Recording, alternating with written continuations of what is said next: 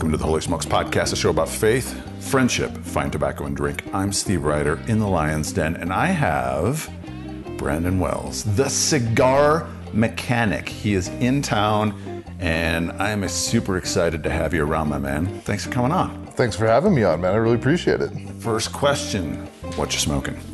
Right now, I'm smoking the Casa Cuevas Connecticut from the core line um, in the Toro size. Because you are a rep and you travel around and you sell cigars to various shops. Yep. Casa Cuevas is one of your one of your main brands, isn't it? Yeah, well, Casa Cuevas was one of the first brands to give me an opportunity. So, what I'm actually considered is a broker. Okay. Which is slightly different than a rep. A rep works directly with a company, is employed by that company. They pay all their expenses. I'm a broker, which means I own the company and I partner with multiple brands. And so I get to represent multiple brands. What are the brands that you represent? Oh, I hate when this question comes up, man. It's uh, it's uh, I have so obviously Casa Cuevas, Yeah. uh, 1502 with um, we have Patina, Espinosa, uh, E Picarillo, which congratulations, cigar of the year for that was Cigar Aficionado. Nice. We have Serino and APS. Uh, I have Gran Habano. I have Kohimar flavored cigars and uh, Lotus accessories, Lotus and Vertigo. So all your cutters and lighters and all that fun stuff. All right. Where'd you grow up, Brandon? So I grew up in Glendora, California, which is a suburb of Los Angeles.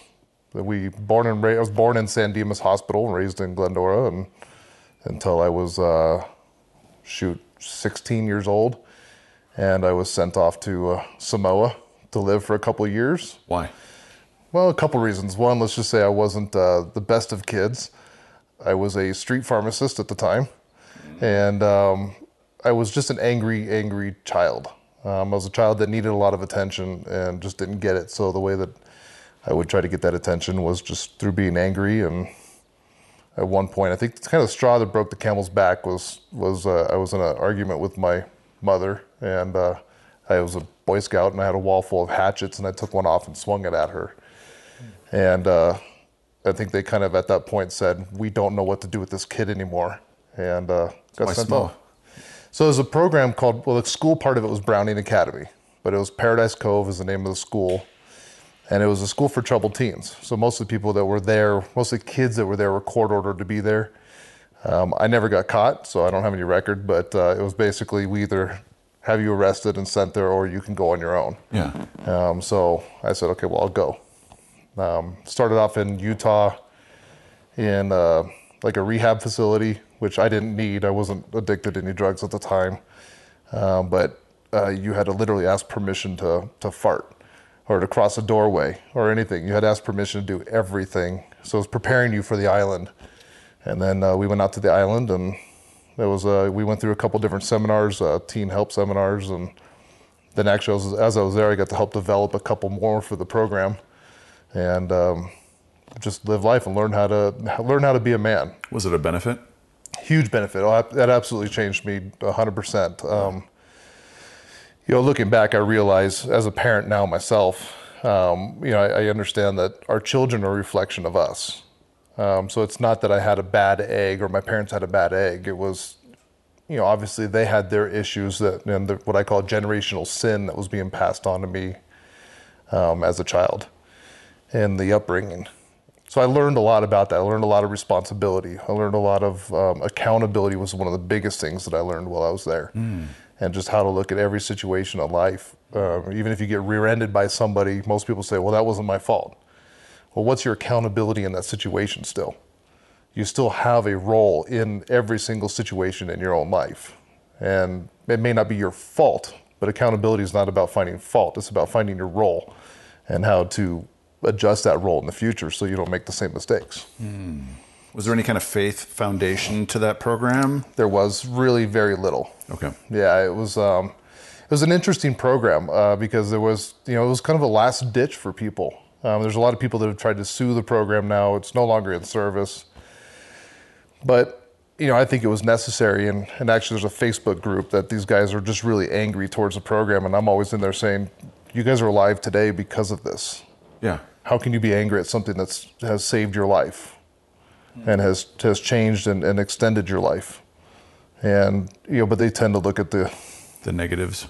yeah, the negative aspects of everything and, and neglect to see just how impactful it is in their life. The fact that they're alive today because of it. What kind of home did you grow up in? My home was an interesting one. Um, we grew up in the Christian family. We went to church every single Sunday. Um, it's what I call the white picket, the white picket fence Christian. Your typical Christian, you know, the church going, and we looked great on the surface. Um, we had the beautiful home in Glendora, and my dad's a financial planner. Okay. But uh, I don't know. It was, uh, you know, I didn't realize until I was older, but my dad was really, you know, focused on work. Um, That was his 100% focus, and I don't know that he really even wanted children, to be honest with you. And so it was just whenever he was around, it was he was watching TV, eating popcorn, and you know, I had to beg for that time. My mom was the disciplinarian, um, the punisher, and my dad was the guy that just kind of came along as the soft voice every once in a while, kind of what I call dumb and happy. Not that my dad's dumb, but it was just that dumb and happy outlook, you know. but um, How many yeah. siblings? one brother. Okay. Yeah, I have one Older, older brother. younger? Older brother. Yeah, 18 months older than me, and uh, uh, he's an interesting character these days. So he's into the whole Scientology, and uh, we haven't spoken probably shoot, it's probably 16 years now that we haven't even talked. Yeah, but you know you can't choose who your siblings are, but you can choose who your brothers are. And so um, when I found that he was, and that's this is the biggest thing I learned from the program and the school I was in in Samoa was coming home. It was interesting because my mom was one. She would almost seem like she would pick the fight with me so that she could be the good one um, and be the hero because I was the one that overreacted. And I remember coming home and my mom was in my face, uh, yelling at me about something. I couldn't even tell you what now. Pointing at me. And I remember looking at her saying, You're in my space. I need you to take three steps back and you can continue talking. And I had my hands behind my back, which was different than I would have been before. Yeah. And I calmly just said, You have, you know, take three steps back. And you can say whatever you want to say. So she took a step forward. And I said, I'm giving you another chance. And I know she heard that as, oh, he's about ready to pop. So she steps forward again. And I said, This is your last chance. I need you to take three steps back and you can continue speaking. And now at this point, she takes one more step and she's almost touching Nose my nose, nose. with her nose. Yeah, and, and yelling and pointing at me. And uh, I remember keeping my calm and I reach around and I, I, you know, I'd been in Samoa carrying rice sacks full of sand and you know, I, was, I had gained a lot of strength while I was there. You know, we lived off the land basically. And I reach around and I pin her elbows against her side and I pick her straight up off the ground. I set her on her bed and I literally counted backwards three steps. I said, one, two, three, you may speak. And I put my hands back behind my back, calm as day. Never assaulted her. I just removed her out of my space. And I just remember that moment just saying, I don't have to overreact. Ooh. I don't have to. How old were you? I was 19 at that time. Yeah. And I said, I just don't have to be this man anymore. That's not who I am, and that's not healthy. My mother and I, we, we've probably said six words to each other in the last 15, 16 years because she just maintained that manipulative attitude. And, um, which again is fine, right? I can't choose who gave birth to me, but I can choose who my mother is and who I look up to as a mother figure, which has been my aunt. So, um, with her sister, ironically. I remember that moment. It was kind of a turning point for us because I think my mom realized that she no longer had that control over me. That was a big turning point for our relationship growing up. So, What'd you do after high school? well, so I finished high school um, in Samoa. Yeah. Um, then when we came back, short, shortly after, I was taking a short college course, my one glorious semester of college, just to see if I liked it, which I did not. And I met my now wife. Uh, she walked into one of my courses that we were in, a recording arts class. And I remember her walking into the to the room, and I just saw her, and I said, "That's the woman I'm spending the rest of my life with." And I knew immediately. What was it? I couldn't tell you. Really? I couldn't tell you. I just there was there was a an aura about her, and at this point in my life, I was away from God. I, I didn't really have. I wasn't angry at God at this point, but I, I wasn't there with Him either. It just He just wasn't a part of my life. Um, I, I chose just to. It, it was me, right? I'm doing it. So I couldn't say it was like a God thing at that moment. Looking back, I know it is, right? I know God put her in my life. But there was just something I said, that's the woman I'm spending the rest of my life with. And So I, I, she worked for a flower shop at the time, and this was February 9th that I met her. So Valentine's Day was coming up, so I figured I got to get her phone number. Mm-hmm. You know, hey, I know Valentine's coming is coming up. Do you guys need help at the flower shop delivering flowers? And she's like, "Oh, actually, we do it." I said, "Cool. Let me get your phone number. I'll reach out to you and see if I can come help." Oh, smooth. Landed bro. the phone number, bro. Smooth. Got it. Yeah, yeah. That's smooth. So, and I think it was a month later that I told her um, that I said, "You're the woman I'm spending the rest of my life with," which freaked her out, of course. But we just kind of just started dating, and I don't even know that we even made an agreement that we were dating. Yeah. Um, but we just started dating, and um, she put up with my family because when I came back from the school, we had a, a contract that we had to follow uh, that we wrote with the family, which basically said, you know, if I was going to date somebody, they had to interview her, and this whole contract that you know for coming back into the world. So they did the whole 21 questions, deep personal questions. First time meeting her, which you know she's like, uh, no, like she's pumping brakes. You know, this is not what you do but she's for some reason she stuck around with me. I found out later, and if she hears this podcast, she'll probably kill me for say, telling the story. But I found out later that a, I think it was a year prior, she had written a letter to just the universe, the world. She believed in God. She's also Native American, so very spiritual. But she'd written a letter just to the world saying she wanted to meet somebody.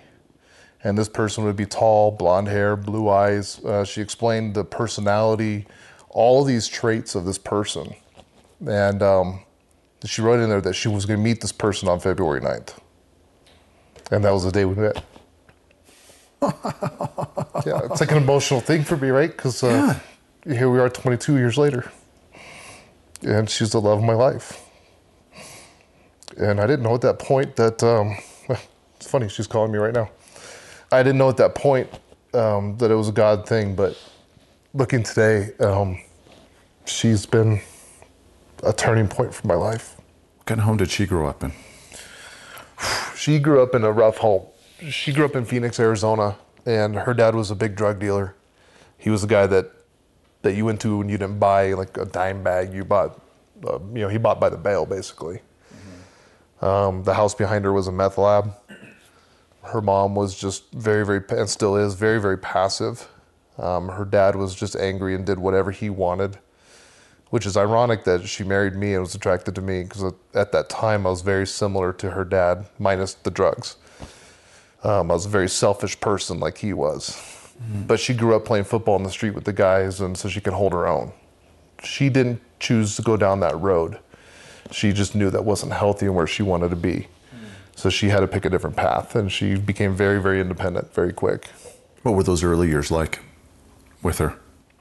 It was interesting because we moved to Phoenix right away, and we started a trucking company. Um, she says now that I just I, I engulf Phoenix because I'm this California LA suburb kid, you know. And then I get to Phoenix and I'm like, let's blow stuff up, you know, guns and all this stuff, right? And uh, into into the dirt world, um, hauling dirt for trucking. Which I, I still I know it's a God thing why we're still together because I quickly I drove the trucks. She drove the first year, then I took over, but we made a lot of money, and so I did what I wanted. Um, if I, we wanted a different house, we'd buy a house. If I wanted a watch, I'd buy a watch. Cars didn't matter. I did what I wanted. Every weekend I was gone. It just didn't matter. Um, we ended up having our first daughter that we tried for. Uh, wasn't she wasn't a mistake. We purposely wanted to have a kid, and but I was just a very very disconnected, very selfish individual. And her being independent, she just took over she just handled things. Um, and why she stuck with me, it just still baffles me these days. I think she made a commitment, and she's a person of her commitments. So, and I, and she tells me she saw something in me that she knew that there was a man inside there, and she knew that that man would come out one day. So What did she do to help pull that out? She just stuck by my side. Um, she put up with a lot. God has done a lot of stuff in our lives together that has brought us together very, very close. We've been through more than most couples go through. You know, I, I was, um, as a young kid, I was actually molested by my brother. So, um, you know, as a man, for that to be your first sexual experience is very dangerous. Um, and it puts you into a dark place and it gives a, a, an acceptability of things that should not be acceptable because you, you create these justifications as a cover for your for what's happened, you know, as a way to justify it and to just make it okay, right? So I, I from that I became very very selfish. At one point, I actually cheated on her while I was in Vegas one time, um, and our relationship really started just getting very very very rough. And I realized something inside of me just said, "You can." Uh, one thing I've always been is honest. Um, integrity I've always held extremely extremely high. That's one thing I can take to my grave is is the integrity. I can't take any of the stuff of this world with me, but how I treat people and my integrity is something that no matter what part of your life you're in, you can always have. You know, if you're living on the street and your integrity is still intact or can be. Um, so was chewing at me, and I, I, finally sat down with her one day and I just said, I, I need to talk to you. Um, you know, I've got out on you and just told her everything. And of course, she got mad. and I almost lost her and my daughter.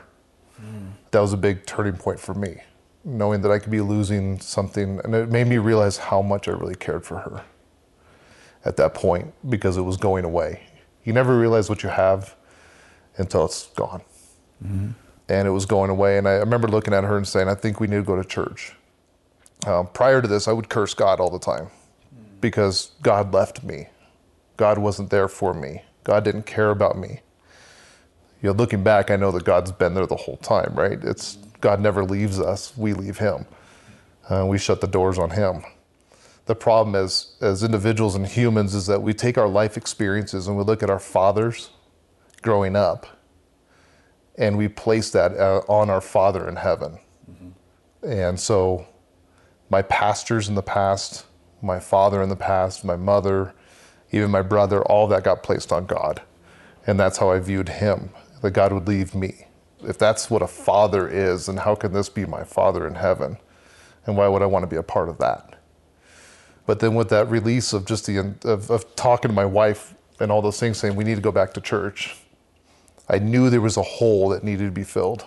What was her reaction when you said you wanted to go to church? She basically was like, "I've been waiting for this." Really? Yeah. Which we never talked religion. We never talked any of those things. I actually barely knew my wife. I felt like I didn't know her at all um, after, shoot, this was 15 years of us being together.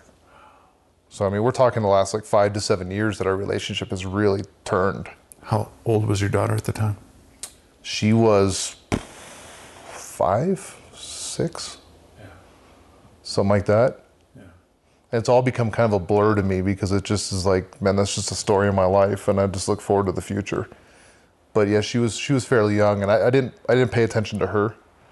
Um, she meant nothing to me because she was in the way of what I wanted to do. We had a second daughter that we planned for. We wanted a five year gap. So now I have these two kids and I've cheated on my wife. So we go to church, right? We lived across the street from one of the mega churches, mm-hmm. uh, CCV. I always called it uh, Christ Call to the Valley because I could never get out of my, my and I told this to the lead pastor, so I'm not saying anything I didn't tell you know Don. Yeah. yeah. But uh, and he laughed. He's like, I got to use that on stage. I said, yeah, it's either Christ Call to the Valley or cash check or Visa. And uh, I could never get out of my neighborhood on a Saturday evening or a Sunday morning because there was so much traffic going in and out of this stupid building for all these minions that are believing in something that's out there, right? Yeah. So we go. and God is, uh, this is you know, if you don't look at, you know, who Jesus really is and understand, like after he was crucified, he came back and he was a total, he was a smartass. And he pulled that one on me. We go to church, and my number one thing I hate about the church is the financial aspect of it. I've been an entrepreneur all my life. I know business. I see the business side of the church. I hate it. Tithing, tithing, tithing. Give us your money. Give us your money. So we go to church, and there we've got the day four of a four-part series on called Monopoly. Mm-hmm. What's day four all about? Tithing. I'm like, really, God? I come back to your home and you want to talk to me about the one topic I hate about your home? really? I thought you wanted me back. I mean, what do you, yeah, you yeah. know what I mean?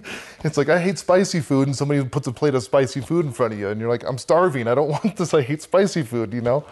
So, this was my first experience coming back to the church. Mm-hmm. I was actually such an angry person that my dad drove out from California just to witness me going to church. He didn't believe I was actually going. So I remember coming back from that and I looked at my wife and I'm like, Ugh. I said, "Do you want to give it another chance?" And she goes, uh, "Yeah, we need this." So I said, "Okay, I'll go one more week." So we go to the next one, and it's a recap of the Monopoly series, mostly covering tithing. I was like, "Really, God? Seriously? Are you trying to like say no? Don't come back home?" But I remember also looking at my wife at the end of that series. They, they we were in the alternative service where you didn't pass around the basket. And you had a, a little pod you'd go and deposit your check in if you wanted to tithe. No obligation. And I remember looking at my wife, and we were broke at the time. We had we were just disgustingly broke. We had nothing.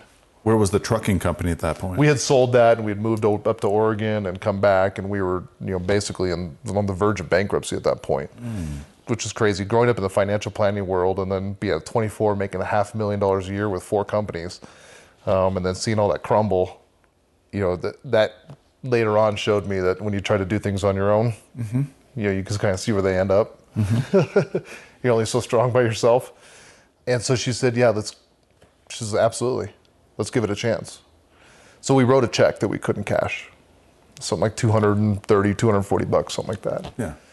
And we went and deposited it in this tithing thing. And I said, All right, God, I'm giving you a chance. I'm testing you. uh, which I know is funny, right?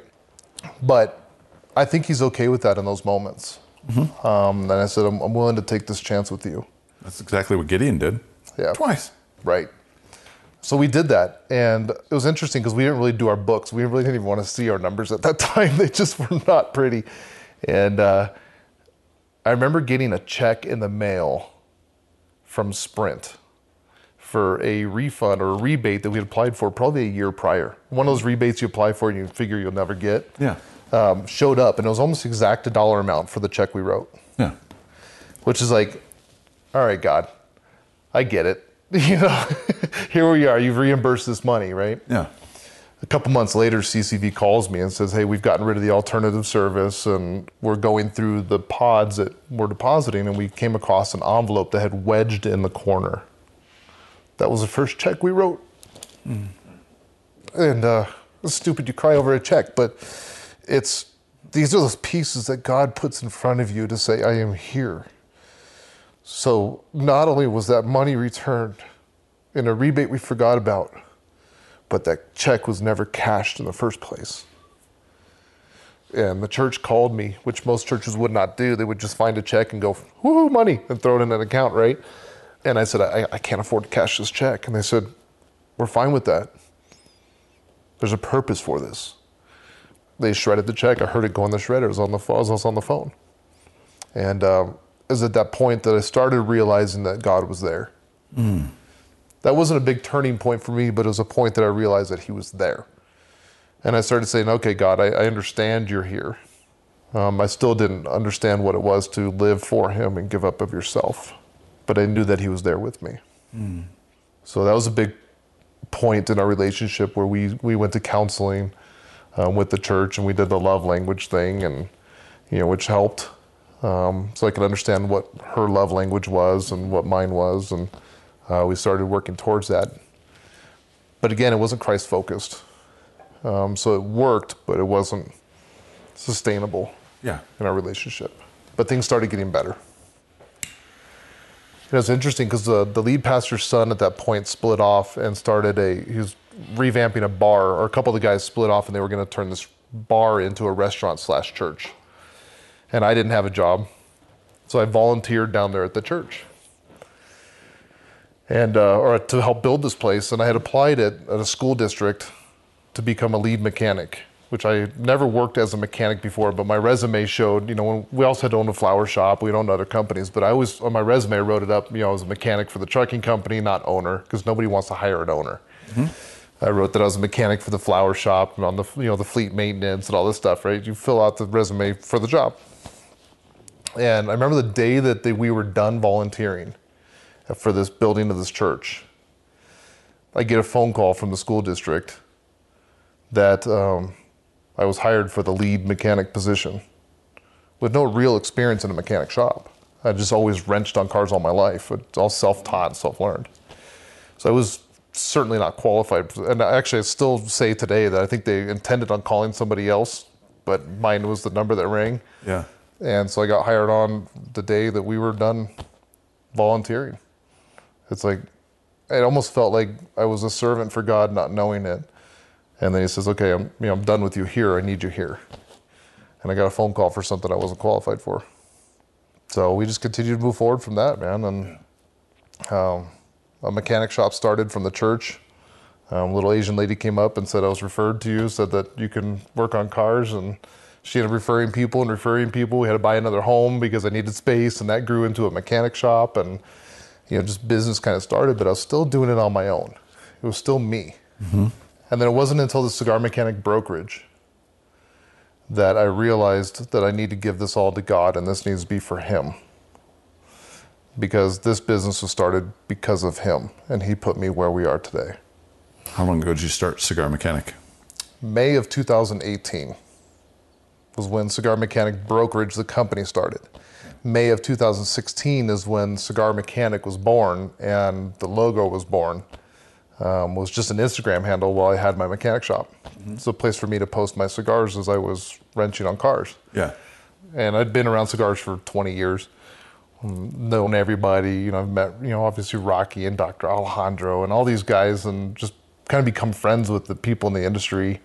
I used to put together a smoking group. We'd go around to the lounges for the events, and we'd all had our cigar shirts, and they were mechanic shirts with our names and cigar patches on them, and so all the owners knew me, and and it was interesting because I just thought it was something cool, but God was using that as a way to start developing my business before the business was developed. Mm-hmm.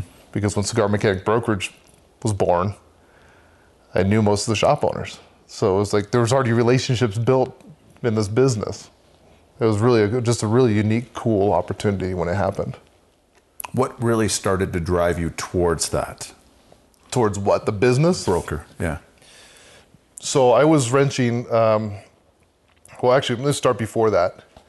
Um, I was talking with a, my best friend of mine. I was still at CCV. I was volunteering with the youth ministry, which I got fired from. Like, how do you get fired from a volunteer position at a church, right? Why'd you get fired? Uh, the answer now or the answer then? the answer then was because they didn't like me and I just wasn't cool enough. Um, and there was a lot of that still. Uh, there was kind of the cool crowd, and if you didn't get along, you didn't get along. Um, the the youth pastor was we called it the Cody Show. But also, I know that like I was the guy. I was dis- I was a distraction for the kids because I was worried about being cool with these kids and getting along with everybody. I wasn't really there for God at the time. Um, so I was there to just be cool. Hey, look at me. I'm doing things. Look at me. I'm doing Yeah, things. You know, yeah, I'm yeah. getting saved by doing things. You know. Yeah. Because I still didn't get it. Still hadn't sunk into what it really means to be a Christian When did it sink in? within this business. Really? Yeah. Um, then there's. A, I'll, I'll get to that. There's a turning point for me, and forgive me now. I'll be probably bawling my eyes out because I do every time I tell the story. But through this volunteer thing, I met a friend of mine. I had actually ditched all of my friends. So when my wife and I, when we talked about the the, the that I had you know gone out on her and I cheated on her, I ditched all the friends I had at that point. I was off doing things with other people um, Yeah. on the weekends. I'd gotten back into drugs. I told my wife that. I was doing a lot of cocaine on the weekends, and you know, you're a 24 year old kid making a half a million dollars a year in the trucking world as a selfish individual. You know, you party all weekend, and you can afford it. So that started really that when that turning point came, I, I ditched all of my friends and I started hanging out with people from the church. And a good friend of mine, Paul Kane, who's a very unique individual, and I love him to bits. We went to go move. We finally bought a home. Uh, we were going to move, and he asked one of the guys that was volunteering with the church, also Jason Laidlaw, and said, "Hey, um, my buddy's moving. Do you guys want to come help?" And Jason, just being Jason, was like, "Yeah, sure, we'll come help." He pulls up with a whole clan of kids. You know, he's one of these guys that's adopted kids, and they've all kind of lived with him. He's kind of been a father figure, so he's got all these teenagers. This like literally a suburban pulls up, and like nine people get out of this suburban to help us move. And I know he saw me and knew who I was from the volunteer. We didn't know of each other. But he's basically saw me as like, oh, it's this guy. Because he saw me as this distraction. I was the annoying dude there, right? But he Yeah. still helped me move. Yeah. And we became best friends at that point. It just from that moment, we have now, we're now, he's a brother from another mother that I would lay my life down for. And we just became absolute best friends. And um, his wife was going to medical school to become a nurse. So he had a lot of time where she was gone. So we started hanging out a ton. And he just saw me, and actually, he tells me today, he's like, a lot of the people that I hung out with said, Why are you hanging out with that guy? Because all I did was listen to Rammstein. I had a mechanic shop. I was swearing. Up every other word was a swear word out of my mouth. I was angry. I would cuss at traffic. I was still this angry person, but I went to church. And he just said, He's, he's like, Brandon is the most real and raw and black and white person that I've ever met. You know where he is at all points. And yeah, he's rough, but there's something in him. And I remember one day coming to him and saying, Jason, there's a hole in my life. I don't know what it is, but I don't want to go back to church. I think we need to start a church. And he says, I was just praying yesterday that somebody encouraged me to start a church. Hmm. And we started a men's group. And from that men's group, I started to see who Christ was. We went through books like Play the Man. We went through John Eldredge, you know, a bunch of John Eldredge stuff, you know, a bunch of these different books. Currently going through Bondage Breaker. So these things that talk about what it really is to be a man, not in the world, but what Christ sees as a man. And we started doing this men's ministry, this men's group, just us. And we were real and raw. I mean, dude, there wasn't a weekend that, or a week that went by that one of us wasn't in tears and just sharing what was going on in our lives and, and being there for each other as brothers building brothers. I remember one day one of his sons was over and I was wrenching on a car. It was going to be a long six hour, I think it was a six hour book time job. And um, I was like, man, another friend of mine texted me and said that a guy was in town that, that I knew from Facebook that was a national sales director for a cigar company. And I was so bummed because I couldn't go because I had this six hour job I had to get done. And I got the job done in an hour and a half.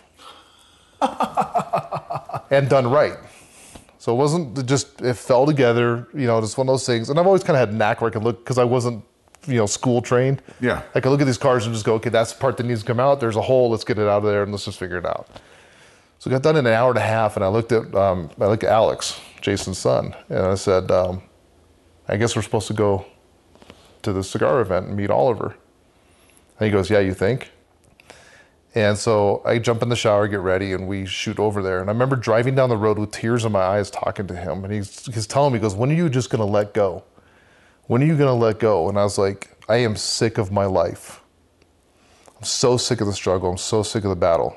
And I remember flying down the freeway at like 80 miles an hour to get to this event, not even looking at the road, just looking straight up. What was it that you were struggling with? The anger, the Just the anger, the aloneness. I just felt like everything was a battle. Every time I moved forward, I would fall back. Hmm. There was just never an opportunity to continue to grow. I mean, we were we were living off of. I had sold the mechanic shop at this point because my wife had surgery and we were done. I got nothing for the shop. I sold it for five thousand dollars, and I think I owed like ten thousand dollars in bills. And so it just felt like everything that I did was just a battle and a struggle, and I just couldn't get to where I saw myself being. And it just felt like everything, I just always felt alone. And I felt there's just something that just wasn't right in my heart. And I was tired of fighting myself. So there I am flying down the freeway, and I just say, I said, again, I challenge God, right? I said, God, if you think you can handle this life, good luck. It's yours. I'm done. I give up. And I remember saying that, and Alex looking at me going, It's about time. I didn't even look at the road, dude. I wasn't even looking at the road. It didn't matter. Yeah. Because I was just done. I said, I am so sick and tired of this life. If you think, you know, I think, and excuse my French, but I think the literal words were, if you think you can handle this piece of shit life that you've dealt me, then good luck. Hmm. And I was angry. And I was hurt. And uh, I think God said, hold my beer. Because we get to Ambassadors, cigars, and I run and I go into the shop and there's Oliver and he you know, does the typical thing, you know, hey, I'm Oliver, you know, typical sales thing. And I said, I think we know each other. Are you Havana Daydreaming on on Instagram? He goes, Yeah, who are you? And I said, I'm cigar mechanic. He's like, dude, no way. And we sat down to talk for two hours. Had nothing to do with God. But he says, I'm looking for a rep in the area. Um, I can't find the rep that we had. Do you know of anybody? else? I'm really literally mumbled. I was like, I've always thought about doing this business. I think it'd just be kind of cool. And he goes, dude, get your paperwork together and it's, it's yours. You can rep our company. oh, crap. Um, okay. So a couple days later, I sent them all the LLC paperwork. We set up the corporation, and Cigar Mechanic was born. And it's interesting that that happened right after I said, God, this is yours. And God's like, yeah, it's been mine. That's why you get that job done in an hour and a half, so you can be at this meeting. So we went to Hawaii for a couple weeks. I know it sounds like that glamorous thing, right? But we, my wife is really good at airlines. It costs us nothing to go there. Mm-hmm. And uh, I get introduced to Casa Cuevas cigars, and I'm talking to Gabriel Alvarez, who was the national sales director, and um, I said, when I come back May 1st, we'll launch the brokerage. And they said, well, we want to come out and spend two days with you just to make sure. We had such bad experience with our last broker. We want to make sure you're the one we want to go with. Which, by the way, the last broker that had it said, good luck, nobody wants it. He had it for eight months, opened one account, said, good luck, nobody wants this cigar. These are fantastic sticks, bro. Every right. single every single Casa Cuevas I've ever had has been a good stick. Right. Tastes outstanding. Right. There's nothing wrong with these cigars, right? So, and I had smoked a couple, and I go, and there's just no way. So he says, "Good luck. Nobody wants it." And I think you know at that point I was like, "Cool, hold my beer." And uh, so the owner, Luis Cuevas, and his at that time national sales director, Gabe, come out, and they spend the first two days of my brokerage with me. Yeah. These are the first two days of my brokerage, and I've already got the owner and the national sales director with me there is no book for dummies of how to start a cigar brokerage, and most guys aren't willing to share their secrets with you. So you you figure it out as you go. Mm-hmm. So I called and I said all these as I was in Hawaii. I'm calling, setting all these appointments, knowing I got to come back. We went from appointment to appointment. They only spent two days. We opened five accounts and sold 120 boxes. Every appointment we walked into, I was greeted with a hug. And because of the past and what God was planning before I even knew there was a plan in place, those relationships were already established. Yeah. And I remember Luis looking at me and going, "This experience is a lot different than the last times we've been out here. Last couple times." I said, "Yeah, you should have given me more time out here." If you're out for two days, they're like, "Well, last time we were out here for five, and it was a colossal waste of our time, so we didn't want to come out that long."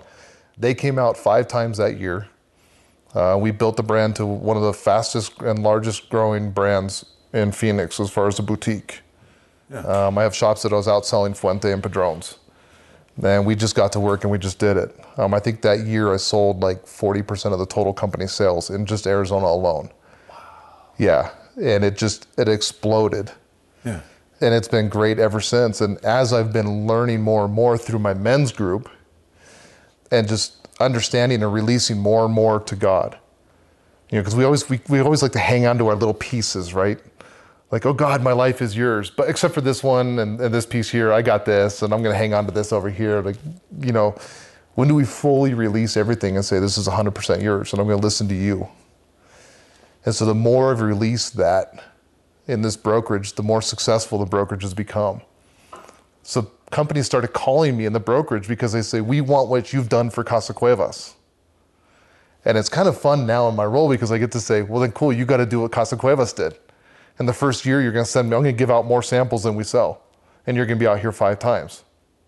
Well, we don't, what? I said, no, you got to understand. Like, you got to put in the work too. That's how this built. Mm-hmm.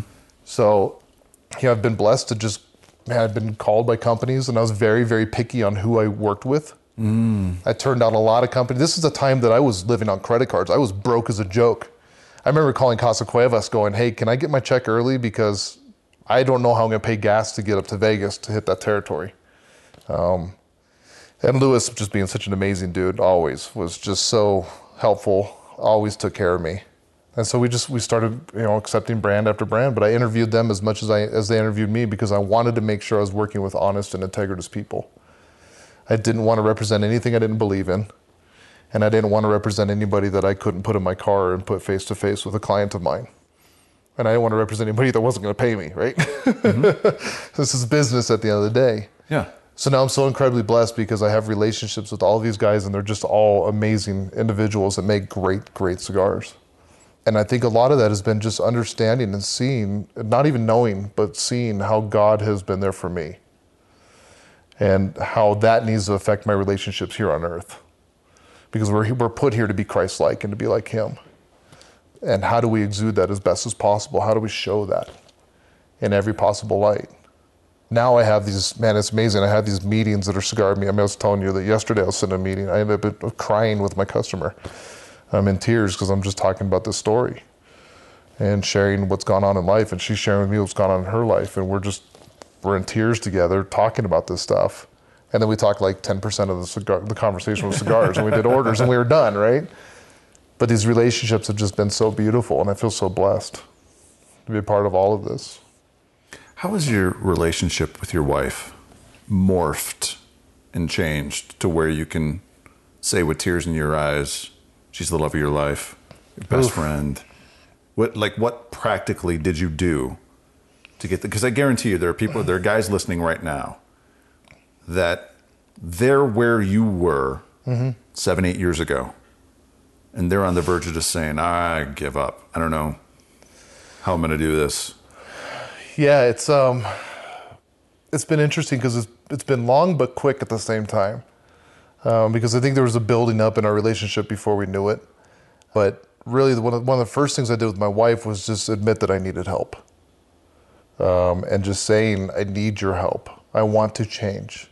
I want to spend, and, and getting deep in my heart that I actually, back from the day I first saw her, that I wanted to spend the rest of my, my life with her that divorce was not an option because mm. that was an option prior and it wasn't for her. Um, I remember even saying to her that we can get divorced because we were fighting so much, and it was she's like, "That's not an option." Mm. So her strength was just phenomenal. So number one thing was being vulnerable with her, um, admitting my faults, understanding that I needed help, asking her to be patient with me in that growth and in that change because it doesn't happen overnight. I've been developing these habits for 30 years. I'm not going to change them overnight. There's a process to it. So asking her for that support and that understanding was one of the big things. I think the biggest thing in our relationship was me being there for my daughter. This is the one that chokes me up the most because um, I didn't care. Um, I saw my daughters acting out you know, I have the two daughters. My my youngest is my little holy roller. She's always been. She listens to Newsboys, and she, you know, Jesus this. If I'm crossing the Hoover Dam, and I'm like, look, there's the damn water. You know, you take the, you know, you make the Hoover Dam jokes, right? And we're crossing the damn bridge, you know. And she's, Dad, you can't say those words. You know, she's always been my holy roller, right? But my oldest was acting out, and I know why now because I was never there for her. Mm. And I'll tell this story is um, we found out that she had been on Snapchat with some boy at school. Mm-hmm. And we found the snap. My wife was livid, and this is when we finally started working together with the family. Right? Mm-hmm. She shows me the Snapchat thing, where um, there had been pictures sent back and forth. My daughter was talking about that she was doing drugs, which we knew she wasn't. She was talking about that she was, um, you know, that she had had sex that she'd done all these things, which we know none of this had actually happened, but she's saying these things for acceptance. I remember looking at that and just saying, man, she's so broken. What have I done? Ooh. That hits hard. Because remember Samoa? Mm-hmm. Learning accountability? God's got a plan bigger than me. And He knew what I was going to be approaching. So to sit back and say, what have I done? Um, is huge. And um, my dad had been asking me to go to this camp for a year, for over a year um, in California. For Freedom Outreach is the name of the camp, and they're based on John Eldredge's teachings. Mm-hmm. And I've been denying it, denying it, denying it, denying it. I don't need that kumbaya crap. I've been to plenty of Christian camps in my life. I don't need that junk, right? Yeah. Finally, he calls me one day and goes, "Hey, you're," uh, and this will tie into my my relationship with my wife, but he calls me and says, "Hey, you, I bought you a ticket. You're going to camp." I was like, "Okay." Hey, Jason, you're coming to camp. So you know, I, could, I look at my buddy and my best friend. I'm like, "Safety blanket, you're coming." So we both go to this camp. I went there to fix my dad. I didn't realize I was going there to that a, for a father to be fixed. In my mind, it was to fix my father as we're there, we go through these really cool processes and these just amazing life changing um, sessions, and we go through this really deep session, and um, I remember after that session, I had so much stuff I needed to get off my chest with my dad. So we go for a hike. Um, Jason comes with, and I'm going to take him up on this mountain, and we're going we're to go up on the mountain. We're going to hash things out, and our relationship's going to be better from this point forward, right? Our mindsets. This is where we think. And I'm on this hike, and um, I cross over a feather on a windy day on the path. My daughter is an amazing artist, and she's been doing a lot of stuff with feathers and painting feathers recently. So I think of my daughter as I cross step over this feather. I'm like, oh man, I miss her. She's so beautiful. And I continue up the path to go on what I wanted, which is to tell my dad how he was wrong. I tell my dad how he was wrong, and it went perfect, right? Our relationship is great now, right? No, not at all. Because it was what I wanted, not what God needed. So the conversation went horribly wrong. We're coming back down the hill, and that feather is still in the same spot on a windy day in the path. And I step over that feather, and I think of my daughter again. But I continue on my path where I want to go. And something inside of me says, Hey, stupid, pick up the feather, the feather. And I realize that this is how I've been treating my daughter all of her life. Just stepping over her. Stepping over her needs for my wants. Ooh. You want to talk about getting hit? So Did it hit you at that moment when you picked it up? it didn't hit me as hard as it hit me later, Okay. but I knew that there was something coming, and I was like, ah, crap. You know, here we go. I remember I, I bought this little Stretch Armstrong Jesus for my younger kid, you know, my younger daughter, and I had this feather for my oldest daughter. I remember coming back from down the hill, which, by the way, the camp was like a total confirmation that my buddy Jason and I were on the right path, right? We had called our little group Band of Brothers, and we called ourselves Warriors. And at this camp, they're called the Band of Brothers. There's swords up on stage, and we're warriors for Christ. We're like, dude, confirmation. We're on the right path. God's got us, you know? Everything was in alignment with what we were doing. So my mindset at that point was confirmation of what we're doing, fix my dad. And um, we come back down that hill, and I said, "Cool, I'm gonna go and find a Hallmark card that says everything I want to say to my daughter, and I'm gonna put this feather in there, and she's gonna love it, right?" Yeah, God says, "Think again." Couldn't find a Hallmark card that fit the bill, so I end up writing. I'm just gonna write a little thing in there to my daughter. I wrote the entire inside in small font of this, both sides inside of this card. It was tears in my eyes as I'm writing this because I'd heard at camp that we need to chase the heart of the beauty. And we need to be able to listen to our children and our wives and the people in our lives and understand how we've wronged them and how we've hurt them and realize that that's not an attack on us. It's just simply how they've felt through their filters of their life and how they experienced what happened. I may not have done it intentionally to hurt her, but me being away has hurt her. Me acting the way I was had hurt her. And I need to recognize that and accept that, that those are her feelings.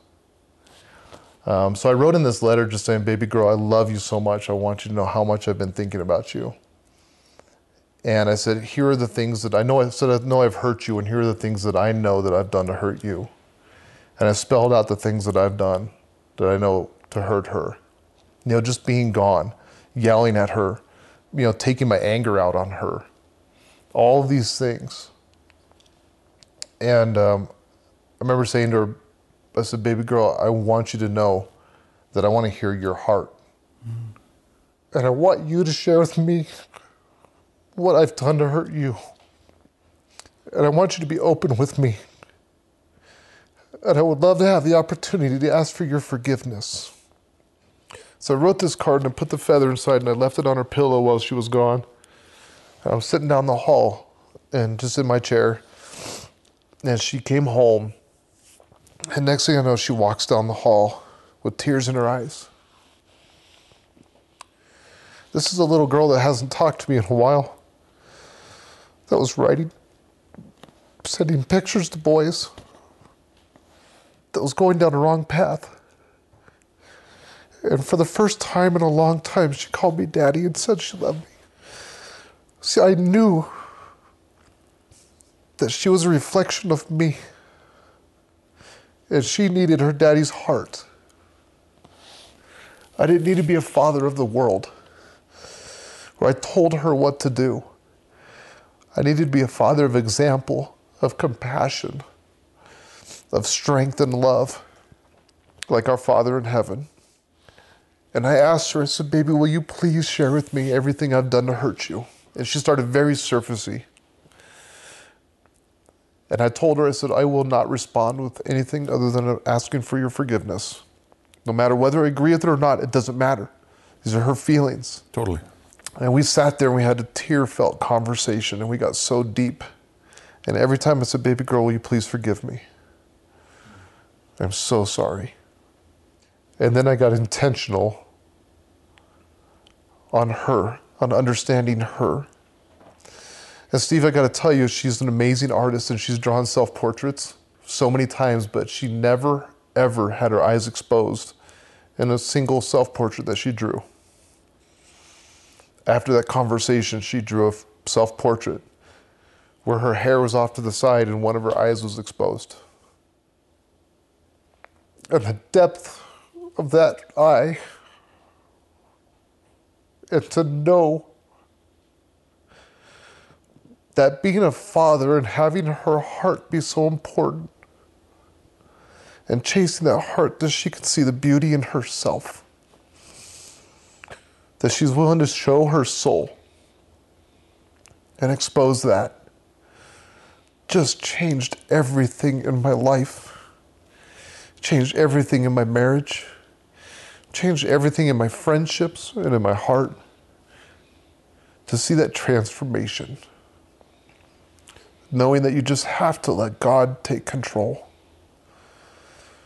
Knowing that she's not attacking me, she has her feelings and she has her understandings.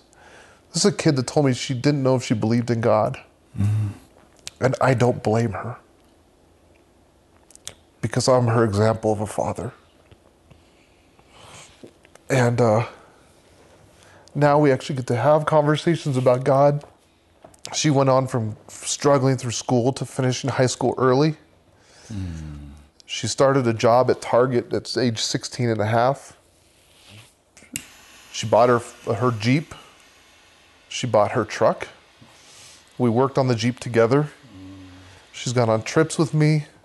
Um, we spend time together. I ask her how her day was. And I'm still certainly not perfect by any means, but I've made her important in my life and I've chased the beauty in her heart.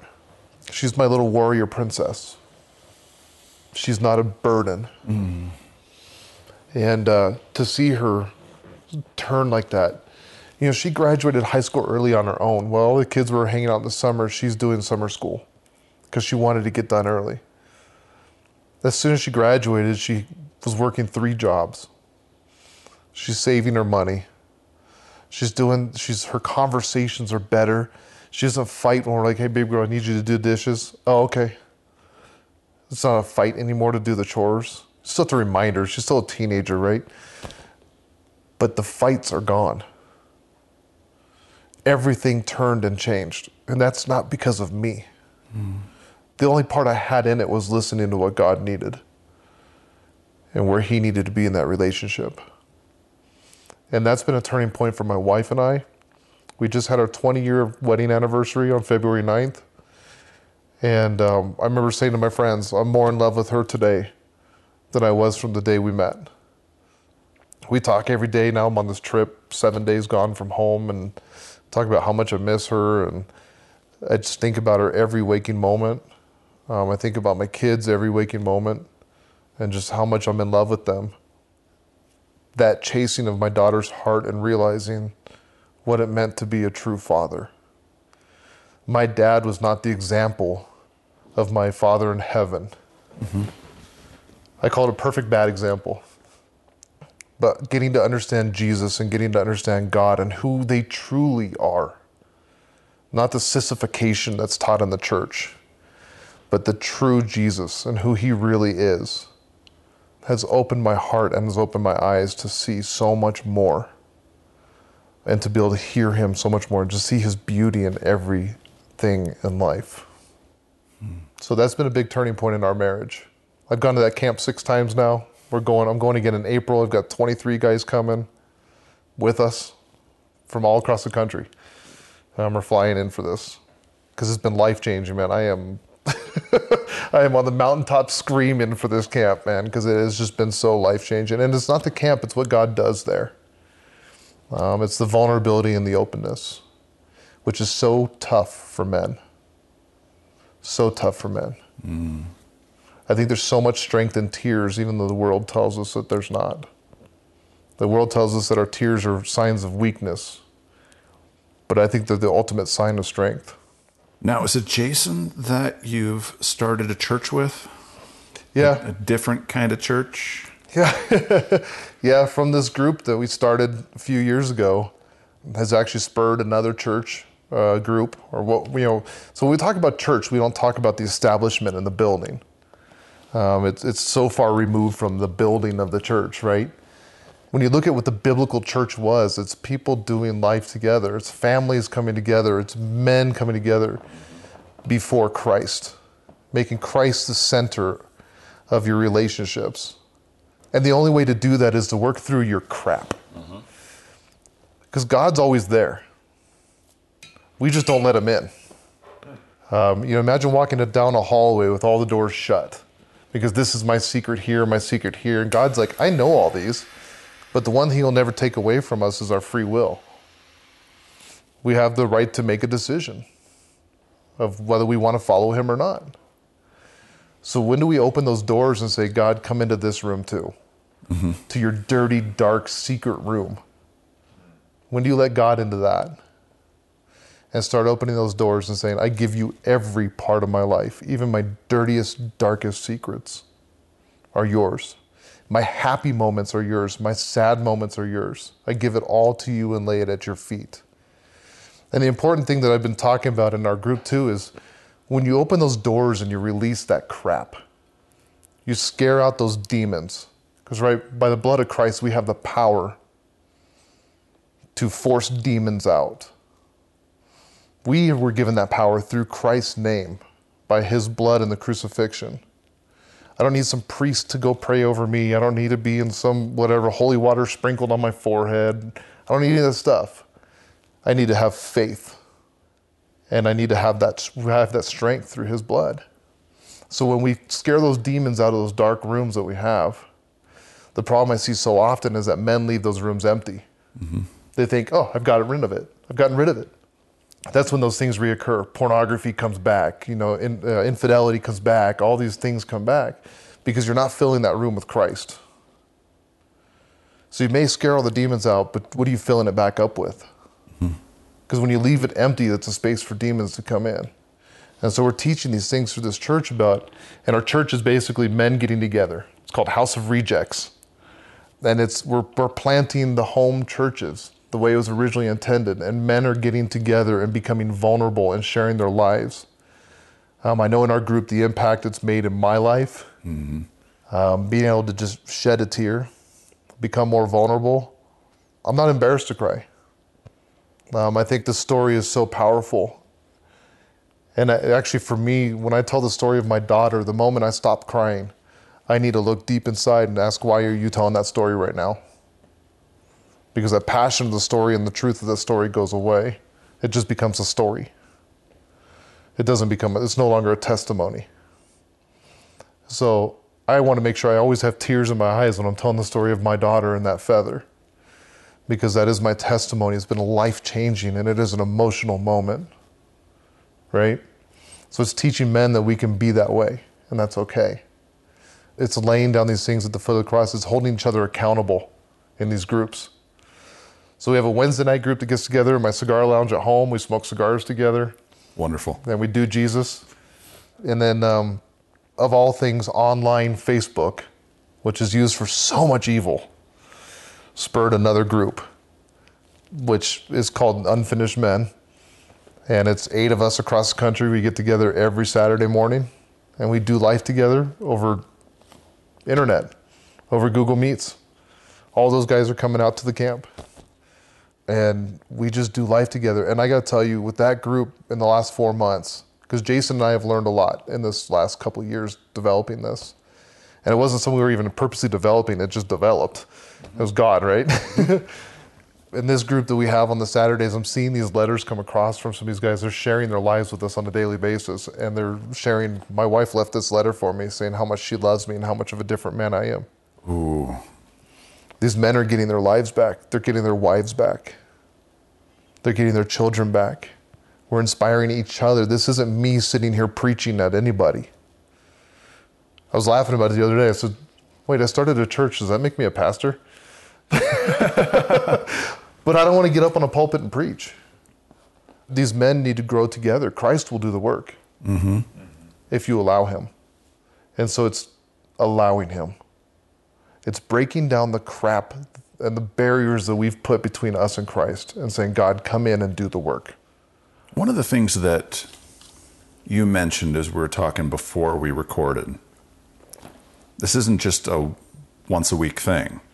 This is daily. You guys are using like Marco Polo and WhatsApp and Yes. daily talking to each other and checking in and explain for those that don't know what Marco Polo is and how you guys are utilizing that and WhatsApp and and then if someone is listening and they want to get plugged in, they want to check you out, how do they find you?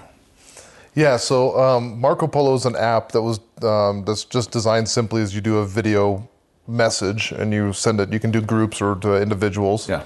So we have the group, um, and you just literally it's awkward and uncomfortable for most people because you look at the camera, you see yourself, and you speak.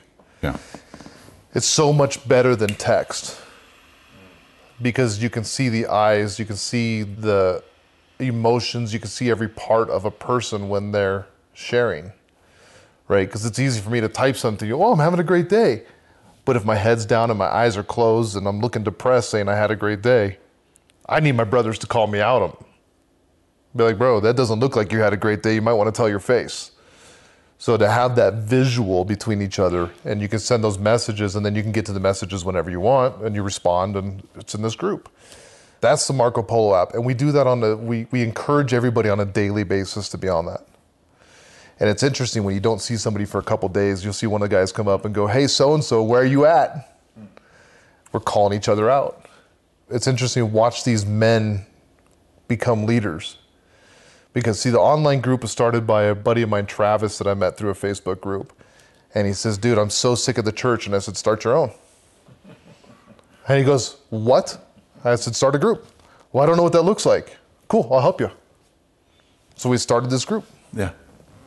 And these guys have all taken leadership roles every one of them there is no leader of this group they've all taken the leadership roles for each other because I'm in no higher position than they are. They hold me accountable just like I do for them. Yeah. And that's the beauty of it. This isn't the pastor that we put up on a pulpit and we go, look at that guy, he's so great. And then he goes home and, you know, beats his wife and goes to the strip club. You know, I'm not saying every pastor's that way, but, you know, you see so many Christians that way that profess Christ with their lips, but they deny him with their actions. Ooh. And so what we are doing is encouraging us as men to profess Christ with our actions. And it doesn't mean, you know, oh, I'll help the lady across the street today, so I'm going to heaven. It's how do you live your day to day? What's your language look like when you're speaking for pe- to people? People look at you and say, "Why are you so happy?" Are you saying because I won the lottery, or are you saying because I feel blessed, because I have God in my life? And so, it's interesting because the Bible says we'll be rejected by the world when we live for Christ. And I'm okay with that. I'm not here for the world. I can't take the world with me. And when I pass from this earth, I can't live with the world. I can live with Christ. And so, how are we leaving an impact on this world before we leave, before we go? And my feeling is if I can help one person to become a man or a woman, which we're going to be working on developing some women's ministry stuff too. But as a man, I'm not going to, you know, I'm not going to be in that place, right? That's not where we're called to be as men. but if I can impact one man, who's that man going to impact? And it's interesting because I see so many quote unquote pastors that they talk about, I've brought this many people to Christ, I've opened this many churches, I've done this many, I have this many in my congregation, and they're all about these stupid numbers. I don't care. If one man, if God can work through me to change one man, maybe that's the one man that goes and works through thousands. It doesn't have to be me. I don't need the golden trophy as a person that brought the most people to Christ. What I want to be is the man that helped at least one person walk so close with Christ that they can feel him at every moment of their life. They can praise him with every single thing they do, every spoon of cereal they eat. They thank God for it. Because I got to tell you, Steve, I've been in a situation where I actually felt God. And when I mean felt God, I felt Him physically. This is stuff that like I never like. I didn't like the heebie-jeebie stuff, right? Like I grew up as a kid thinking somebody was looking at my window all the time and freaked out. I even remember saying like I don't want any of this stuff near me. If you're if you're floating around spirits, whatever, get away. You be behind me. I don't want to see you. And I was in a church at one of their camps I'd been invited to, and they'd started. It's weird. You walk into this building and it was so empty. And by empty, I mean there was no spirit. It was empty. It was, it was void of the spirit. I remember being in their service, having and realizing my hand was on my gun and I was looking for an escape. I wasn't listening to the sermon in a church service, bro. Mm-hmm. That's not cool. We go through a session where they're talking about salvation, and they say the way you know you're being saved when you learn to speak in tongues. And they start doing the session, and I'm like, I'm out of here. But something said, stay. Remember the power of Christ. And I stood in that session, and everybody's, you know, you, you stand up and they, you're praying to God and asking for Him to bring you the, the gift of tongues and all this kinds of stuff. And these guys are speaking in tongues all around you. And it turned to this like, just massively demonic feeling thing. There, was spirit in the room, but it wasn't good. And I remember just praying. And, and it's so funny because at that moment, that little kid of me that comes out that wants that acceptance, that little kid, that desire to be accepted comes out. And I remember they were saying, just speak out in tongues. You'll learn it. Just speak out in tongues. And I remember just to myself saying, just speak gibberish because then they'll leave you alone. Yeah. And I went to go speak gibberish because that little kid wanted to. And I heard something that said, Be silent, my son. Hmm. Oh, what? Be silent, my son. So I didn't speak. And I feel a hand on my shoulder and just gibberish. It always sounds like Arabic to me when they're doing this stuff, anyways. It's so weird, right? Just speaking in tongues, singing, somebody touches me and was praying over me. And then I hear again, you know, my little kid comes out again. Just say what the prayer you're saying right now, because the whole time I'm saying, Lord, protect me. Through the power of Jesus Christ and your blood, I know I have your protection. I know that you, you know, I cast out these demons. Through the strength that was given to me by his crucifixion, his blood, I cast the demons out. You have no control over me. And, and my little kid saying, just mumble what you're saying. Be silent, my son. So finally, I start praying, Lord, what do you need me to hear? And another hand touches me. All The stuff, right? And I hear, Be silent, my son. I'm proud of you. Mm. That hits. Mm-hmm. That hits any man. To hear your father say, I'm proud of you. That's what every little boy desires, right? Then I feel a hand hit my chest. And this hand, this is silent. And I knew who it was because my whole body turned to fire. And I just got hot and started sweating. And it was a physical person. I knew who it was, but they weren't speaking in tongues. And I started just praying. I was like, Lord, protect me. I'm getting weak. I'm in this battle. Protect me. And I remember praying and saying, I am so weak. And at that moment, I feel a hand on my shoulder, on my left shoulder. This was different. There's no footsteps leading up, there's no footsteps going away. 10 seconds later, the hand had not left, when every other time it had. And I remember with my, my I had my head held up high and my eyes closed. In my mind, you can kind of do that sweep of the room. And I look back and I see these giant, glorious wings, bright white wings, and they weren't stretched out they were held up high and proud, like holding shoulders up high, right? And I remember just feeling this comfort in my soul. The heat went away. and I was comforted, and it felt like everything around me was like, oh crap. So whatever it was was strong enough that nothing would come near it. And I felt the, I remember, I remember I swayed and I could feel the hand shift on my shoulder as if there was a human with their hand, and my, my shoulder's getting warm, as if there's actually a hand there. So they get done with this thing, and I turn instantly and I look, and there's nothing there. We drive home from this camp, and I called Jason. I said, Dude, I feel dirty. I feel like I need cleansing. I need prayer. I need my brothers. He says, Come over. I walk in the door. His wife looks at me and goes, What's wrong? His dog almost attacks me. His wife says, What did you do? What's wrong? There's something on you. And we go in the back and we talk, and I just start crying. I'm talking shaking. I can't speak.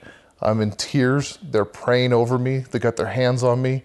And I felt like I'd been in battle and I was covered in the blood of demons. And as I'm trying to speak, I'm trying to pray, I just keep hearing the word Gabriel come into my head. At that moment, I knew that he loved me so much that he sent Gabriel to protect me in that moment. Mm. And that was a huge turning point for me as well. Mm. That's when I said, God, everything is yours. Everything. Show me where to go. I'm not even going to ask. Take my hand and guide me. What are we doing? Let's go. And the battle begun. And that's what we do as a church. That's what we do as House of Rejects. We battle, we swing our swords, and we come together and we sharpen the swords. We talk about our daily battles, and we're men that are out there fighting for our lives, fighting for our women, fighting for our children, and strengthening each other. Redefining what the true meaning of the church is. How do people get involved? Right now, we're, we literally just got our 501c3. Um, and I think the group that we have online, it's interesting that we're doing this podcast because we were just talking the last couple days that there's been a feeling that there's a division coming in a good way. That there's going to be some of the men in the group that are going to split off and start other groups and help encourage other men to develop these groups. So we're still in the complete development, you know, phase. We don't even have a Facebook, we don't have an Instagram, we don't have anything right now. I have them reserved, but we're doing I mean, listen, I work so much but I think that the team that's being built through the two groups that we have right now is going to be a team of warriors that's going to go out there and lead other men and continue to grow these groups.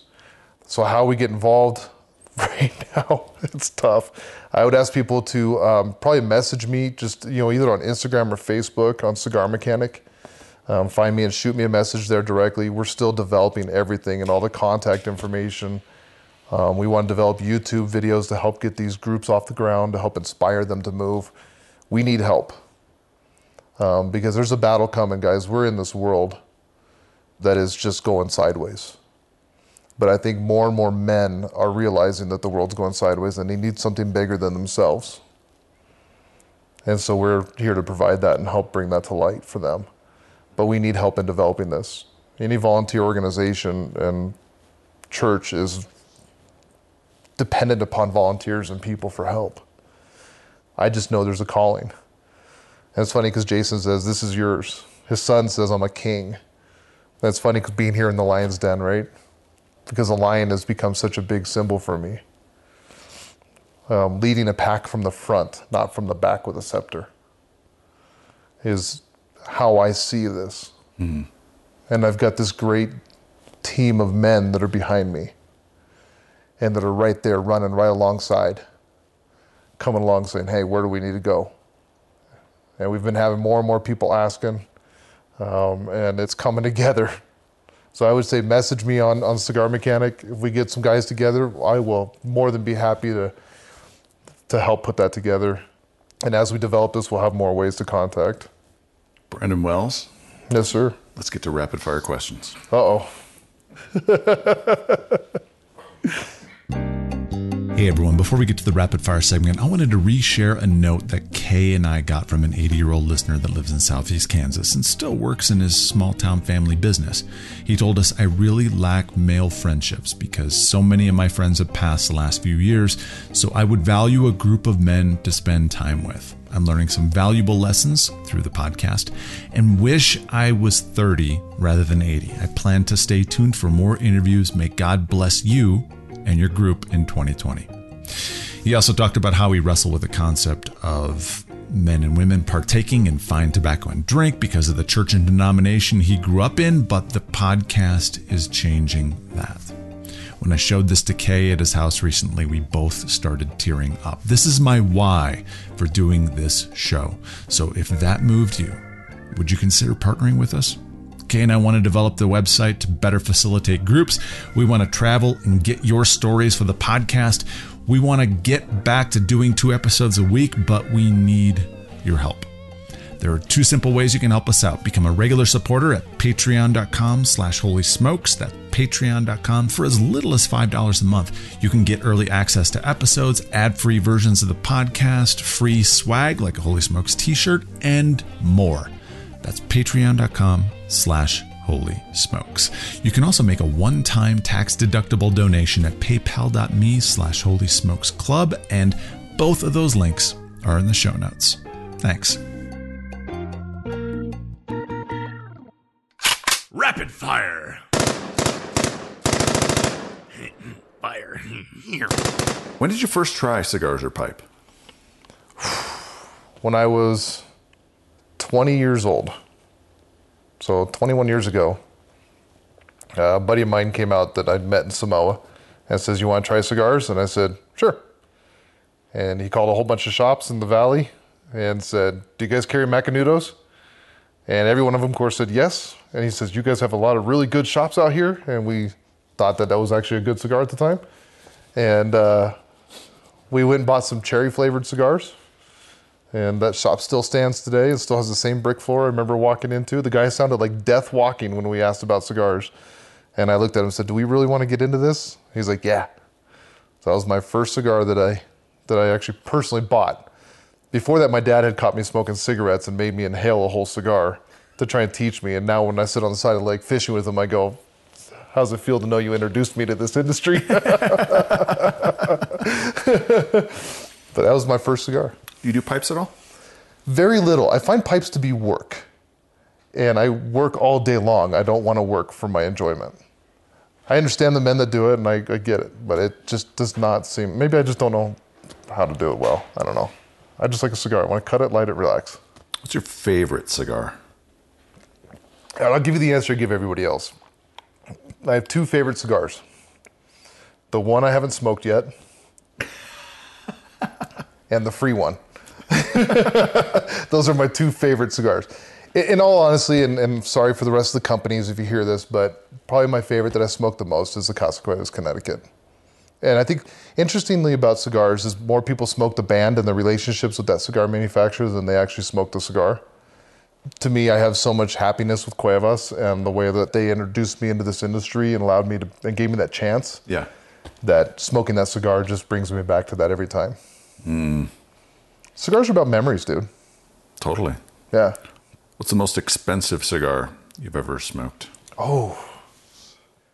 That's interesting because sometimes I don't know the price of these cigars that I smoke. I don't know what they cost because they're they're given to me at trade shows or in different places. But um, What's the most expensive cigar you've ever purchased then? probably twenty bucks. Yeah. I, I just don't see spending over over that for a cigar. It just you know price doesn't dictate quality. But I, I think the Behikes go for like 100 or 150 bucks. I smoked one of the, the Cuban Behikes uh, that was gifted to me. I actually have a couple of those. It's probably one of the most expensive that I've smoked, maybe. Best dollar for dollar cigar. Probably Casa Cuevas, Connecticut. That's why I smoke it so much. And, and in this role, it's really hard for me to answer some of these, right? Because I've like got companies that I'm working with, but I just love that Connecticut, man. You can smoke it any time of the day. It's very flavorful with you know without having to have a ton of strength. I smoke six to twelve cigars a day, so I'm not gonna smoke all full body cigars. Yeah. You know, I smoke mostly mild, What's your favorite liquid pairing with your smoke? just water. Sometimes coffee. Um, I don't drink a ton. I don't drink a lot of. You know, I went through my whole uh, drunken phase, and uh, I don't drink a ton of liquor. But yeah, just just water. Most interesting person you've ever met through cigars? interesting as in like eccentric interesting or just interesting overall? Both. Both. Probably the most eccentric, interesting person I've ever met would probably be um, Jonathan Drew. He's just an interesting character, kind of like a, a cigar Jack Sparrow almost. You know, you're just kind of like, why? Why are you wearing a scarf in the summer with tinted sunglasses um, indoors? So he was an interesting one. Aside from that, I just have been so close with the Cuevas family that I've learned their history and their lineage that I've gained so much knowledge from them that they're probably one of the probably one of the most interesting people. And it's not like they've led like super interesting lives. It's just they've opened up to me, so I get to understand where they're at, where they are, and where they come from. Hmm. So I derive a lot of interest from them. I just spent so much time with them that Best place you've ever smoked. the side of Green Valley Lake fishing with my dad. Mm-hmm. My relationship with my dad right now is a big struggle. Mm-hmm. But all I desire is for my dad to desire to know me and who I am as a man today that I have become instead of the child that I was. Mm-hmm. But every time I've sat on the side of that lake, we went there, he took me there as a kid. And every time I sit on the side of that lake, even in silence, with just my dad doesn't smoke cigars, but even in silence, just smoking a cigar brings so much happiness to my life. Probably second to that would be Dominican Republic with the Cuevas family. Most memorable cigar experience. The first one. The flavored chasing down a cigar and smoking a flavored cigar with my buddy Jared, who's like a brother from another mother, just because that whole experience. I think everybody remembers their first one. Um, and that, that's definitely my most memorable cigar experience. Second to that would be when I blended my own cigar uh, down at the Cuevas factory in Dominican, sitting around at dinner in an outdoor dinner venue. And uh, this is like the most faux pas thing is to pass around a cigar. You don't do that. But we had one cigar of my blend that I actually made the entire blend. And we passed that around. And watching Luis Cuevas, Luis Cuevas Sr., Gabriel Alvarez all raise their eyebrows when I when we passed that cigar around of like, hmm, there's something here. That like I'd actually done something. It was like, I'm a master blender. like I tripped and landed in gold. Like it, it actually turned out to be a good cigar. You still getting those blended? Uh, I only have a few left. We're, we're actually we've been in talks about me going back down to Dominican and blending some more and making making some more of those of that blend. Yeah. I want to smoke one, If we make some more, I will give you one. bro. I want. Yeah. Yeah, I think I've got like six left, so I don't really share those. I hang on to them, but and I'm also testing to see how they age, um, because I have smoked a cigar that smoked amazing, and then a month later it just went flat. Um, so we're, we're I'm also seeing how that that blend ages. You told a story before we started recording about how you have used cigars to get out of stuff and get early on and being a broker you carry cigars with you around all the time and what are some of those stories for the listeners So the, the best one is the air, the the airline one is what you're alluding to. Um, it's fun going through the airlines with you know I don't know six seven hundred cigars in a humidor. You go through there and they run it through the X-ray right, and TSA says, "What do you have in there?" You go, "Cigars." Really? Like, yeah. You want to see? So you open up the humidor right, and you can tell the guy likes cigars, and so you uh, you ask him if he wants one. Which, by the way, TSA cannot accept anything, and I know this. So you got the humidor open. They see all these cigars. You go, hey, you want one? They're like, yeah. Well, we can't accept gifts. And you, just, I know, and shut the thing and lock it, right? Just to be, just you know, just for fun. Uh, kind of be a jerk, I guess. But I was at the gate on a Southwest Airlines flight. I was running late, so I was the last one to check in. I'm, you know, C two thousand to get on this plane, right? The last one. Plane was full. Uh, the attendant comes on, uh, the customer service agent comes on and says, "We need the last whatever C20 back boarding to check your bags." I think I had 300 cigars in my bag at the time, and I have a soft side bag. So I went up to the front. My wife works for the airline. I kind of know how you know, you're always respectful to customer service agent. So I go up to the lady and I said, I, I said, I apologize, ma'am, but I can't check my bag. And she says, Well, why not? And I said, Well, because I'm standing here for one at the window watching your, your luggage guys throw these bags onto the airplane, which is fine. I don't care. But I have approximately 300 cigars in a soft sided bag and they cannot be thrown underneath the plane. She goes, You have what? So, yeah, about three. Do you want to see? And she, of course, you know, she lights up and I said, Do you like cigars? You know, my husband loves cigars. Oh, okay, do you want to see? She goes, Yes. I open my suitcase and there's 300 cigars. Oh my goodness. I go, "You- want some? Take home for your husband? "Uh, yeah. So just so the listeners know, you can't give cash tips to that customer service agent, but if you're happy with their service, you can go provide them with a Starbucks Starbucks gift card, uh, cigars, anything. You can bring them a gift. They can't take cash. So I give her five cigars. She goes, "Well, hold on a minute," and she calls the guy working the, the door, letting you know, till that people on, and she says, "Hey, will you escort Mr. Wells down to the plane?" And uh, he's like, "Oh yeah, sure." And so as we're we're walking past, you know, you got all the handicap and the elderly and all that stuff, which stop it, don't feel bad. They can't go in an exit row anyways. So I'm not taking a seat from somebody else, right? But we're going past these guys, and he goes, "Can I ask, you know, basically like what you do?" And I said, "Yeah, well, just a cigar broker and sell, you know, do cigars." And he goes, "Really?" I go, "You like cigars?" he says, "Yeah." I go, "You want a couple?" He goes, "Yeah." So I hand him a couple cigars. Now I have this man carrying my bag down the plank to get on the airplane, gets me to my seat, puts the bag in the overhead bin for me. So I got I was the first one on the plane with full like first class service of the man carrying my bag and putting it above the thing with me for cigars. You've also gotten out of tickets for it, and with, All sorts of stuff. Yeah, always have cigars. I mean, I always you know I traveled out here to Colorado with a couple thousand. You know, it's my job, but you always have cigars. You just you never know who likes cigars. More people than you know love cigars. They don't admit it because they might be looked upon bad, but a lot of people love cigars. And it brings so much happiness to people because cigars are such a relationship thing. Mm-hmm. And it opens up so many doors of conversations that if, if you allow it to. Mm-hmm. But if you just let people know you have cigars, it changes everything. It changes everything. It puts a smile on a face. And, you know, if a cop pulls you over, I, I rarely get tickets, knock on wood, because a cop pulls me over, I can make them smile. And usually I don't get the ticket because, you know, they're used to having to get yelled at and, you know, piss off and writing this ticket. I'm like, oh, sir, yeah, I know I was speeding. I apologize. And, you know, crack a joke and they smile. And usually it's a warning. Cigars can do the same thing.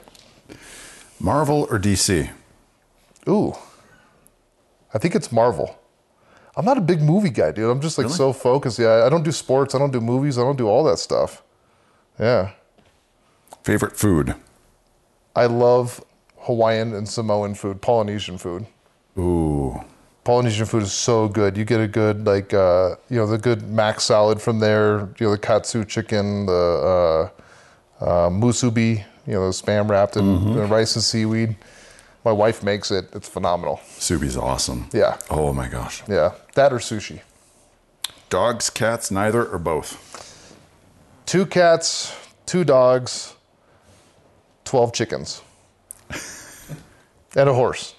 I forgot about the horse. How do you forget about a horse, right? Nickname growing up? My now? nickname as a kid was Little Peanut, and which is ironic because now I'm Big B. Big B. Everybody calls me Big B, uh, B, or cigar mechanic. What's one unusual fact that few people know about you? Few people know up till now that I lived in Samoa for two years, and that I, I used to speak the language fluently. Really? Used to. So don't ask me to speak some Samoa. Alofa iate oi is I love you. How about that? Favorite? Do you, are you a reader? Not very much, no. Okay. Do you have a life scripture? I've always loved the uh, I can do all things through Christ who strengthens me. If you could be any animal, what would you be? A lion or a bear. Maybe a bear lion.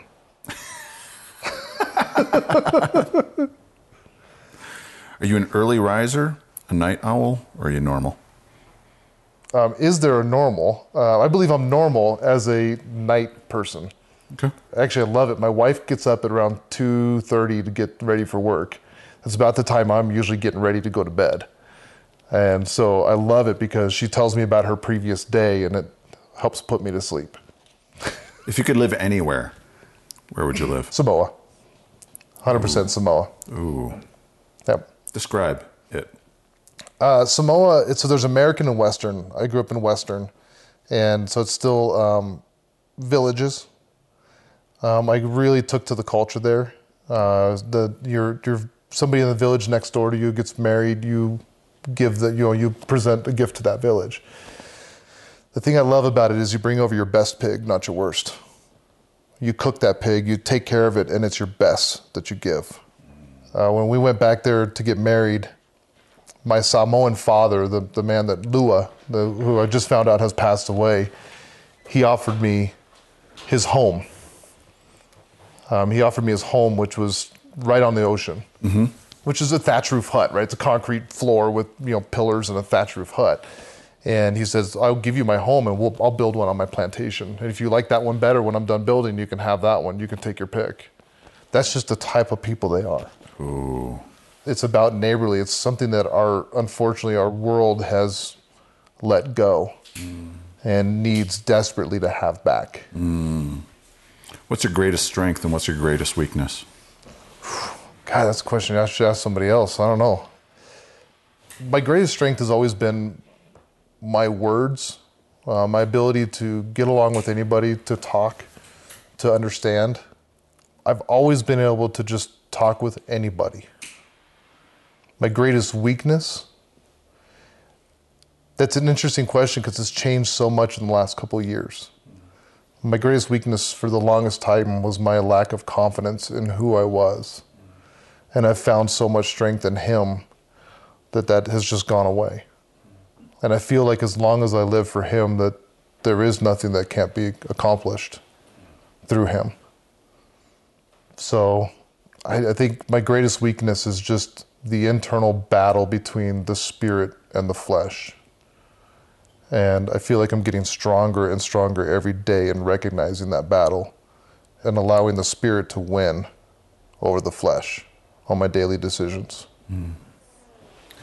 Who's been the greatest influence in your life? Oof. Initially, I would say Zig Ziglar. Um, when everybody else is listening to Led Zeppelin and whatever else, I'm listening to Zig Ziglar growing up as a kid. I just remember you've got to have goals, uh, you know, and, and, hearing him with that. Uh, one of the phrases that was actually put up on the marquee at my junior high was, It's your attitude, not your aptitude, that determines your altitude. And that's always stuck with me. Um, and, I, and man, that just goes so much to the spirit, too. I don't care how much you know the Bible and how scholarly you are. What's your attitude towards your faith and how you practice that? That's what matters. I'm not a guy that can read and remember these things and just quote verses and pull all this stuff out from what I do, but I find myself speaking from what I've heard and from what I've read in the Bible and allowing God to work through me uh, just because of the attitude of faith. Who's the first person you think of when you hear the word successful? Probably Jason. Jason's not rich, but he's wealthy. He's extremely wealthy in the spirit. He'd probably be my second most influential person in my life. I take that back. He's probably my most influential because he makes me cry. I feel like I owe that man my life because he gave me back my desire to be with Christ. He gave me back my family because of his example. Um, and because of the man that he was. And he has his struggles and he has his battles you know, it's interesting. He was my Paul, right? And we had a conversation a few months back, and he goes, Man, it's interesting because you're my Paul now. And he feels like I'm guiding him. Mm. In a way, I've surpassed him in my walk, right? It's not a competition, but he feels like he's looking up to me now. But that man stuck with me when nobody else would. Mm. And believed in me, man, and just kept praying for me silently. Just knowing that one day there'd be this man of Christ come out. So yeah, he's probably my most influential. If a man makes you cry, that's a man that's influenced you. Final three questions. What does Holy Smokes mean to you? And how has it contributed to your spiritual journey? I don't know if you guys know, you and I talked about it, but Holy Smokes, um, It's interesting when we came down for when Drew and I were out here that one time and we what was it called the conclave The conclave last year. And you guys welcomed us into your homes. Was just so powerful. We were going to go to one home, say hi to everybody, talk to Kay, and get out. We ended up at three. Um, drove through the night, and it just didn't matter. We needed to get home, but it didn't matter how late we stayed because just the circle of men um, was just so amazing. Um, I see all these broken hearts coming together as whole men and being able to be there for each other. And through that, got introduced to CORE, um, the book that we now use for starting our groups through House of Rejects. Tim Phillips. Got introduced to him, and uh, it was interesting because we were talking about, you know, I'd been talking to Jason about developing this curriculum for us to get these groups started of men to plant these churches. And uh, Tim's telling me about the core. And I said, pause for a minute. Let me tell you what we're doing. And it was just, they came together. And it was really cool because I said, you know, says, how many books you need? I said, I need 12. And he reaches in the backpack, and that's all he had. And he hands me 12 books. So, um, you know, people like Kay and just, just everybody I've gotten to meet, um, yourself, your story. Man, I look at the little battles I've gone through compared to what you've gone through and how I cursed Christ in those moments, feeling like he fled me when I had actually fled him. To see your strength in that is an inspiration. Thanks, bro. Yeah, thank you. If you could have a holy smoke with any three people throughout history, living or deceased, who would they be? Can't name Jesus. Oh, can we name anybody in the Bible? No, I, I Zig Ziglar would definitely be one of them. Geez, Abraham Lincoln would be another one. Ooh. Um, I've always loved the Lincoln debate. That the, the art of debating was really cool. I'd probably have to think about the last one because that's uh, I don't want to cheese out and just go with three biblical people, right? uh, I don't know because I've had to, I've gotten to have just moments with so many great people. I'd have to think about that last one. All right, last question. If we were to meet one year from today, and I got a bottle of whatever it is that is good for celebrating, bottle of champagne or whatever, what are we celebrating? I don't know that it's a particular moment. I think it's just celebrating life. Um, and I want for the rest of my life to be celebrating the freedom of hearts and souls of men. I want to forever celebrate that. I think there's so many great moments in history, but at the end of the day, none of that matters. What matters is the hearts and souls of men and women and their walks with God. Because I truly believe that I could live in a dumpster and have everything taken away from me that I hold as in this world as mine that really doesn't belong to me. Um, we're stewards of what's been given to us. So to see men's hearts just be freed and to be good stewards um, would be, I think, an excellent thing for us to just pop a cork and celebrate. Brandon Wells, the cigar mechanic. Thanks for being on the Holy Smokes podcast, brother. Thank you, brother, man. Much love to you. Thank you so